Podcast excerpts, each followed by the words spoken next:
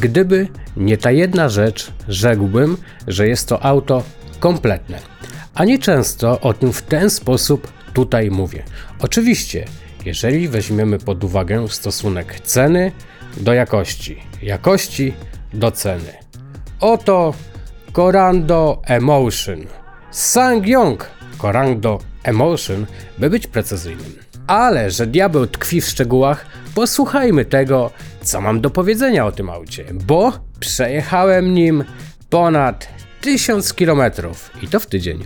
Rozpocząć należy od tego, że jest to pierwsze w pełni elektryczne auto spod znaku Sangyong i w mojej ocenie całkiem udane. Choć wiecie, ile testujących, tyle opinii. Zacznijmy od parametrów. Według WLTP, ba, według nawet tego co widziałem na desce rozdzielczej, auto pokazuje zasięg nawet 330 km, co nie jest już dzisiaj zaskakującym wynikiem, ale i też nie najgorszym. Rzeczywistość, zwłaszcza zimową porą, pokazała jednak, że to tylko liczby. Liczby, które nie oddają rzeczywistości, bo ta jest zgoła inna. Zrobiłem tym autem, tak jak powiedziałem przed momentem, przez tydzień ponad 1000 km w trybie jazdy mieszanej, czyli miasto i trasa. Myślę, że aby nie było rozczarowania, trzeba przyjąć, że mamy do czynienia z zasięgiem w granicach, uwaga, 200 km, nawet przy rozsądnej jeździe. Im szybciej, tym mniej. Średnie zużycie wyniosło mnie około 24 czy nawet 24,3 kWh na 100 km, co jak na to auto wydaje mi się trochę sporo. To dzięki baterii 61,5 kWh brutto, czyli 55 kWh netto, czyli ta wartość, która liczy się dla kierowcy. Ważne, można ją, przynajmniej w teorii, ładować z mocą do 100 kW, jednak ja na 150 Greenwaya uzyskałem maksa w postaci 82 kW, co nie jest najgorzej, ale gdzieś ten niedosyt jednak ee, u mnie pozostał. I tu drobna uwaga. Na wyświetlaczu w aucie zamiast prędkości ładowania pojawia się, uwaga, sformułowanie gęstość ładowania.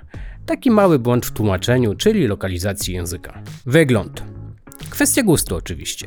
Ewidentnie nie jest podobny do europejskich aut, ale może tak właśnie miało być. Dzięki temu Dzięki temu się wyróżnia właśnie. Mnie się podoba. Wisienką na torcie z pewnością są te niebieskie akcenty w testowanym przeze mnie egzemplarzu znajdujące się na zewnątrz, lusterka, tylna klapa, znaczek Emotion z przodu oraz wewnątrz, niebieskie akcenty na kierownicy czy desce rozdzielczej.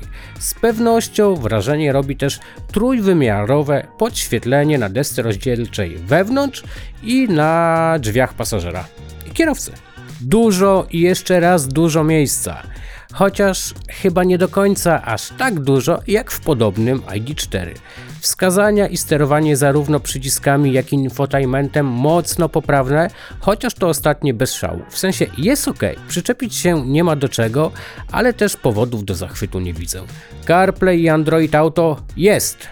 Tyle, że po kablu USB. Wolałbym bezprzewodowe, zwłaszcza, że jest ładowarka indukcyjna. Mało portów USB, bo ile dobrze pamiętam, chyba tylko jeden, ale za to jest gniazdo zapalniczki i gniazdo 220V w tylnym rzędzie siedzeń, podobnie jak w Kii. Koreańskie marki są konsekwentne w tym zakresie. A teraz to, co lubię najbardziej. Rekuperacja, czyli rekuperacja jest. Do tego trzystopniowa. Natomiast nie wyhamowuje to auto do końca, e, jadąc tylko i wyłącznie na rekuperacji, ale też nie można się do niej przyczepić. No działa poprawnie. Dostępność. Niestety na to auto dzisiaj będzie trzeba nieco poczekać, bo nie ma go w sprzedaży. Można jedynie zamówić. Czas oczekiwania pewnie około 6 miesięcy, gdyż, uwaga, zbyt dobrze sprzedaje się w Korei. No wiecie, takie są priorytety. I mieszkając w Korei, brałbym go za te pieniądze w ciemno, bo tam to auto jest kompletne. U nas nie do końca. Brakuje mu tej przysłowiowej wisienki na torcie, czyli aplikacji mobilnej w języku polskim, a przynajmniej angielskim. Bo tak jak to wielokrotnie powtarzałem, apka mobilna w elektrykach to must have. Pokazuje nie tylko parametry pojazdu, jego zasięg, stan naładowania, nawigację, ale zwłaszcza w zimie pozwala nagrzać zdalnie auto, w lecie je ochłodzić. Mała rzecz, ale choć raz sprawdźcie jej przydatność, a z pewnością z niej nie zrezygnujecie już nigdy. To mówię ja, Paweł Kacperek. Co jeszcze było w testowanej przeze mnie wersji?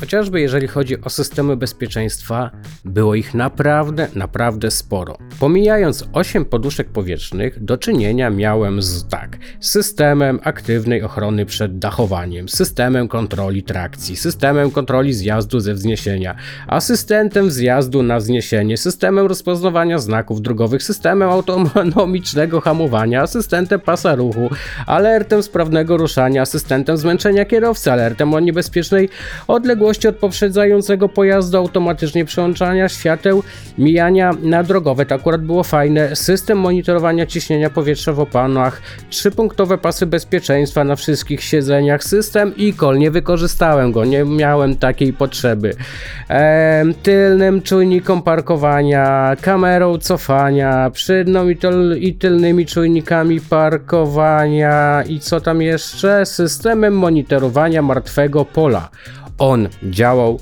naprawdę, naprawdę fajnie. Czasami powiem Wam tak, czasami te systemy, zwłaszcza zmiany pasa ruchu, były nieco uciążliwe, ale tak, jak to już wielokrotnie powtarzałem, lepiej je mieć niż w najmniej oczekiwanej chwili miałoby ich zabraknąć. No i koniec, cena. Tanio już było. To znaczy, to auto jak trafiło do Polski, zaczynało się gdzieś, oczywiście w wersji podstawowej, w granicach 170 tysięcy złotych. Później było tam chyba 187. Z tego co wiem, teraz aktualna cena jest już w granicach 200 tysięcy złotych. Czy warto wydać dwie stówy na to koreańskie auto? W mojej ocenie, gdyby rzeczywiście ta aplikacja mobilna była w języku polskim, na pewno rozważyłbym ten zakup. A wy rozważcie spotkanie ze mną już za tydzień. Do zobaczenia. Cześć. Pamiętajcie, lajkujcie, subskrybujcie, no i komentujcie.